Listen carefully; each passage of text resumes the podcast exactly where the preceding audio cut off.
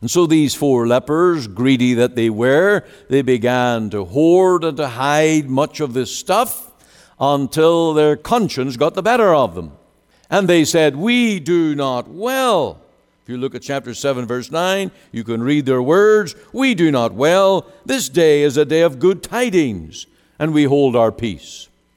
In other words, there are people behind those walls starving. We're out here feasting, and we don't share with them. And so they go back to the walls and to the gates of the city, and they talk to the porter and say, The Syrians are gone, and there's food for everybody. But they thought it was a trap.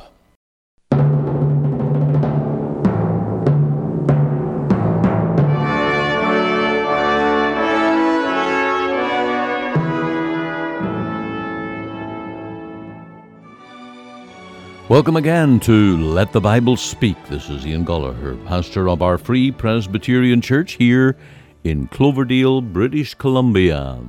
And take this opportunity to thank you for joining with us day by day, to join with us to hear the message of God's Word. My burden is to take the Bible, read the Bible, explain the Bible, and to apply it to our hearts.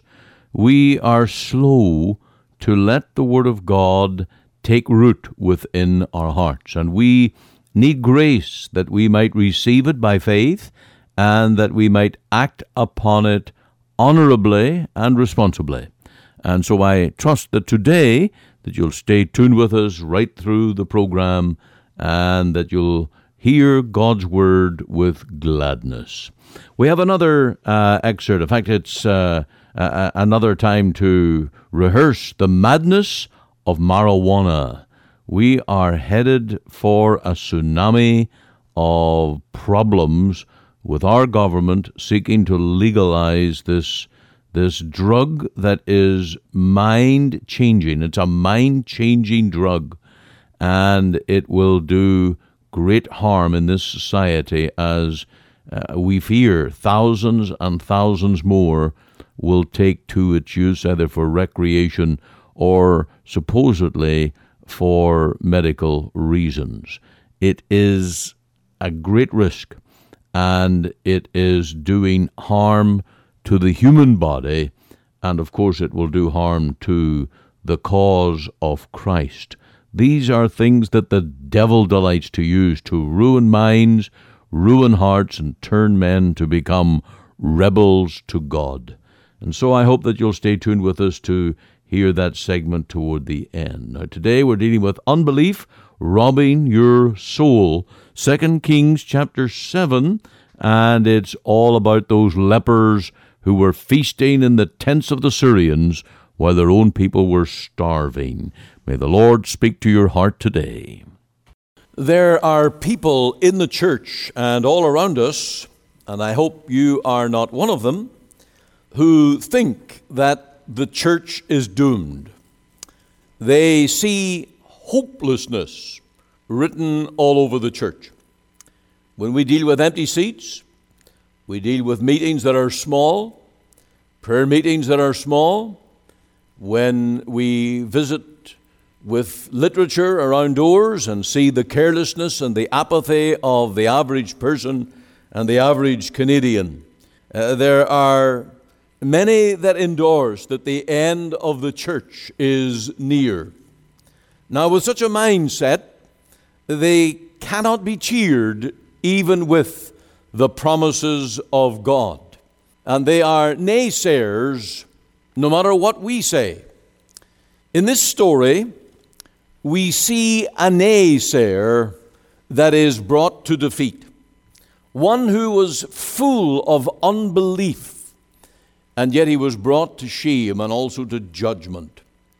This story of the siege of Samaria, where famine was turned to feasting, ought to be a great message of encouragement to our hearts here tonight. We learn of the seriousness of the starvation within inside the walls at what must have been a late stage in the siege when, well, uh, you have the account of the two mothers.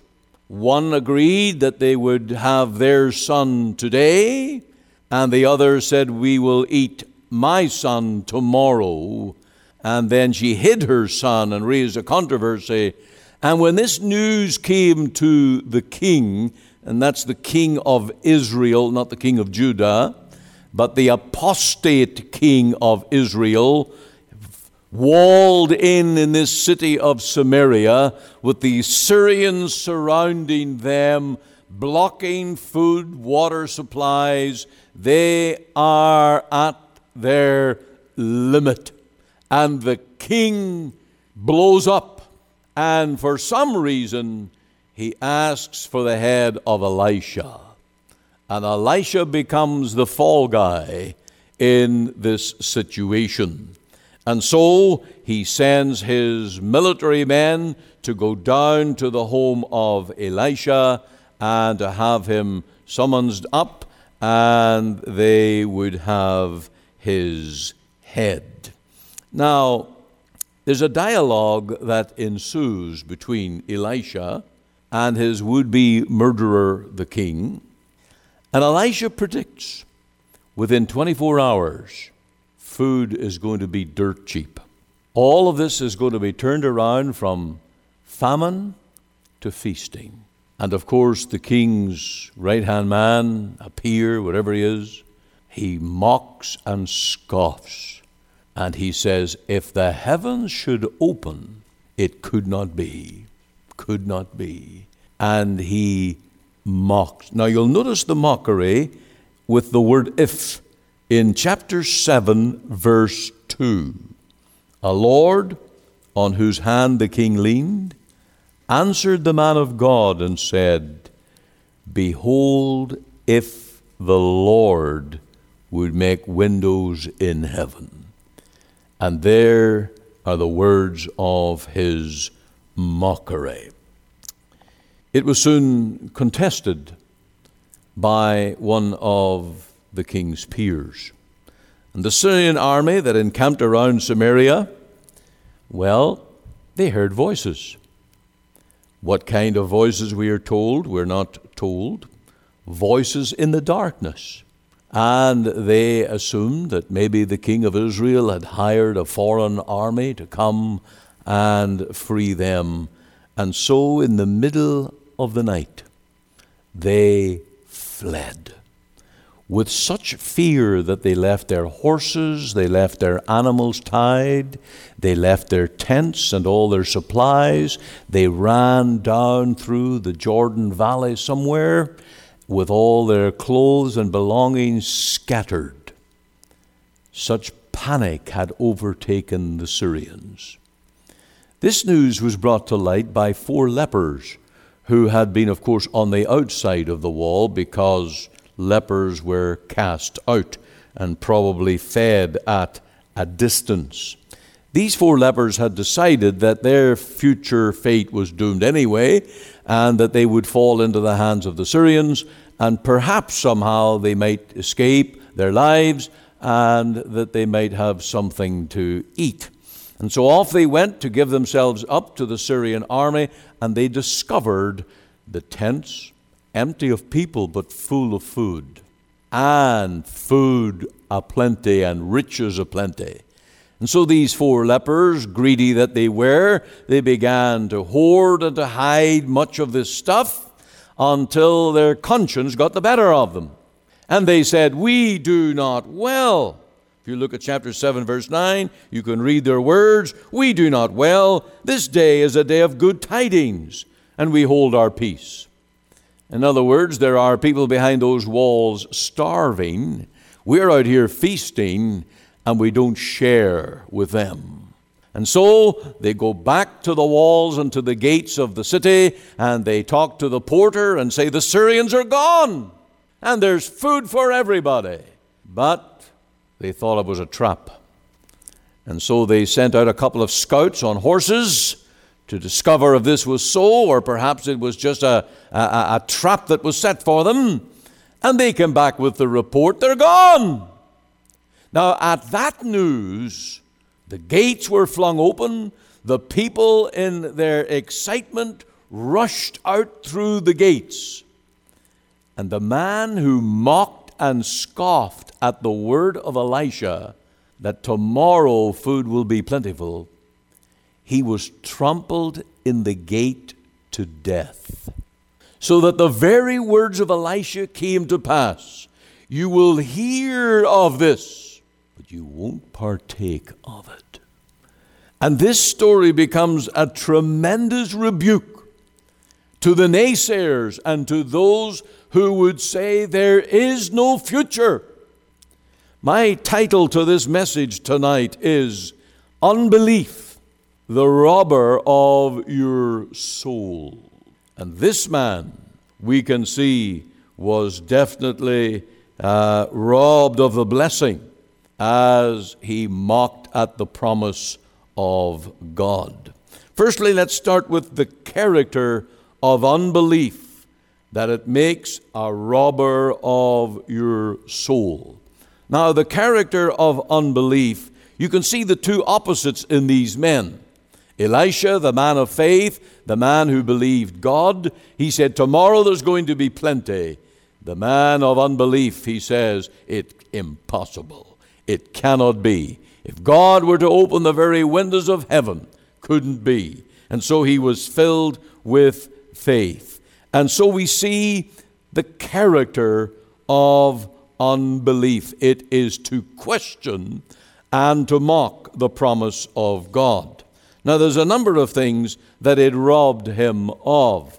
It questioned the abundance and the cheapness of the food supplied. Going back to chapter 7 1, uh, you can see here Elisha's very specific uh, statement tomorrow, about this time, shall a measure of fine flour be sold for a shekel, and two measures of barley for a shekel in the gate of Samaria. Now, it's going to take a huge supply of food to do that. And that was the prediction, the prophecy, or the promise that God gave, and Elisha was relaying.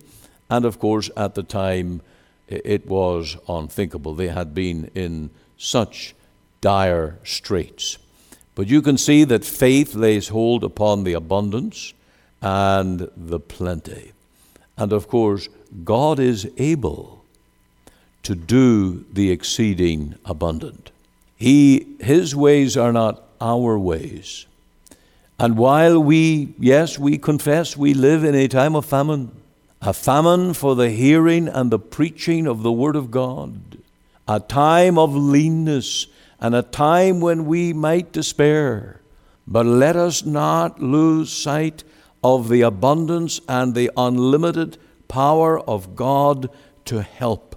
We think of the cross, we think of what Christ purchased at the cross. We love the doctrines of redemption. And we know that Christ's death was not in vain, that he purchased by his blood and his sacrifice the church, his bride. I just heard something, actually, Beulah was quoting it, and I overheard her saying this that um, men like to choose their own wives.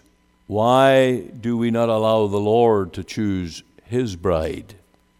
And God is gathering his people, his church. That's the work of redemption that he's about. And in the history of the church, there have been highs and lows, there have been battles, and there have been nigh defeats. But the Lord is still building his church. And his promise, I will build my church. The gates of hell shall not prevail against it is still true. This man, this unbelieving man, also, he questioned the suddenness of the blessing. Elisha had said, This time tomorrow, this time tomorrow, you will see this. Food will be dirt cheap right here in the city. Oh, it would come quickly. And of course, that was the big part of the, the problem. The man could say, How can that possibly be? It's impossible. And he doubted it, questioned it, mocked it. and yet it was the word of the Lord uh, to his people that very day. Now, of course, when you think about it, it, it was impossible, humanly speaking. To send a runner for help, it would take a day to get to the nearest community. To send a runner to Egypt would take a week. How could any army, how could any deliverer show up within 24 hours? It just seemed right out of the question. And yet we know that God in His grace often works suddenly. We're told in the book of Malachi that suddenly He shall come to His temple. We know that on that day when Christ shall return, He shall come suddenly, without announcement. And there are many ways in which the Lord moves suddenly. Regeneration, the miracle of the new birth, is something that happens in an instant. Men are born of the Spirit not over a period or a scale of the calendar, but in an instant the new birth takes place. And it is possible for a nation to be born in a day, for a church to be brought from deadness and emptiness into days of refreshing and of revival blessing. When we preach the gospel, we are exhorted in the Bible to set forth the invitation today. Now is the accepted time, not some future date. Also, this peer, this unbelieving king's man, may well have questioned the place of deliverance. Samaria? Now, if it had been Jerusalem, we could have said God has his love set upon Jerusalem. That was God's city. It was the place of the Ark of the Covenant, the place of the temple, the place of God's Shekinah glory coming down. But Samaria? How could such a thing take place in that city? That city of apostasy and of idolatry, where the people didn't deserve to be delivered. How could it ever happen? And yet, it happened. The turnaround happened. We might equate that to our nation, Canada. Canada that has turned its back on God. Our church leaders and our political leaders, for the most part, have turned to an ungodly attitude in almost everything, from abortion and, and recently, the announcement of our Canadian government $650 million to fund abortions Uh, in international places. This country is now becoming a leader in the immorality that is destroying infants in the womb. And the list goes on. And there's not a political party with a moral social agenda that they can win and get power in this nation at this time. And we wonder how can it be turned around? Can Canada be blessed again? God's on the throne. God's on the throne. And he can turn the impossible into the possible. Now, this man also questioned the means and the method. He questioned how this could possibly be that this food would be so accessible right in the city. It, it can't happen. It can't happen. And yet, in the power of God, the Syrian army, whatever they heard, I don't know. Did God send angels and turn up the volume on their wings? So they thought this is, this is just terror to them. Or did he work on the ears of the Syrians so they heard things? We don't know. But God drove the Syrians out in a most unlikely manner, not with military might, not with some human force or power, but with perhaps his own voice. Now, you might be asking, how is God going to bless and revive his church? How's he going to do it? Well, we must not box God into one way. God has many ways that he can work. He might use a leaflet, a Bible, a hospital visit, a radio program, a fellow Christian, a missionary meeting, a quiet word of witness, just somebody quietly saying, Hey, do you want to hear what the Lord has done for my soul? Or it might be the hollering of an open air preacher. God can work in many ways and with the most perhaps unlikely means. And usually he takes the, ween, the means that's weak and feeble and shows his power. That's often how God works.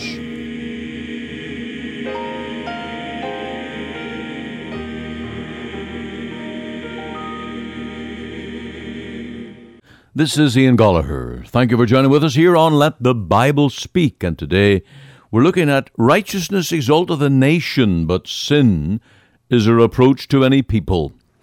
And we need the warning that marijuana is coming.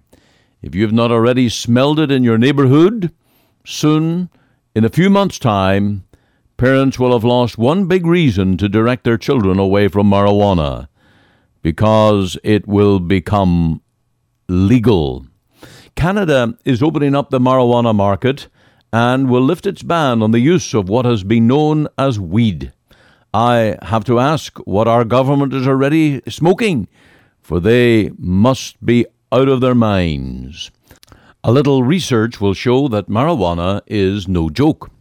Doesn't the government know already what is established by science?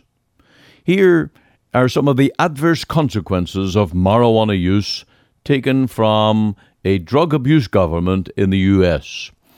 Acute, persistent, during intoxication, impaired short term memory, impaired attention, judgment, and other cognitive functions, impaired coordination and balance, increased heart rate, anxiety, paranoia, psychosis, although they claim that is uncommon. Persistent, lasting longer than intoxication, but may not be permanent. That impaired learning and coordination, sleep problems.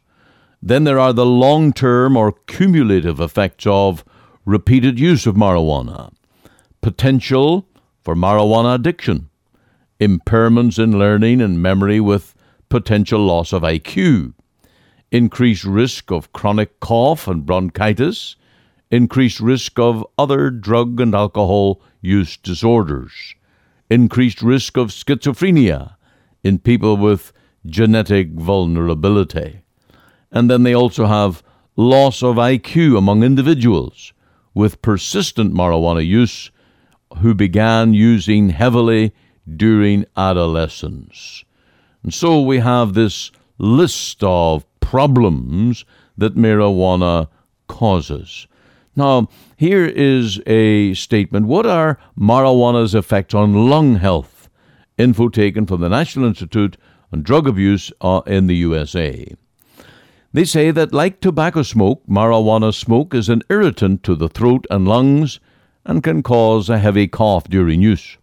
It also contains levels of volatile chemicals and tar that are similar to tobacco smoke, raising concerns about risk for cancer and lung disease. Marijuana smoking is associated with large airway inflammation, increased airway resistance, and lung hyperinflation. And those who smoke marijuana regularly report more symptoms of chronic bronchitis than those who do not smoke. One study found that people who frequently smoke marijuana had more outpatient medical visits for respiratory problems than those who do not smoke.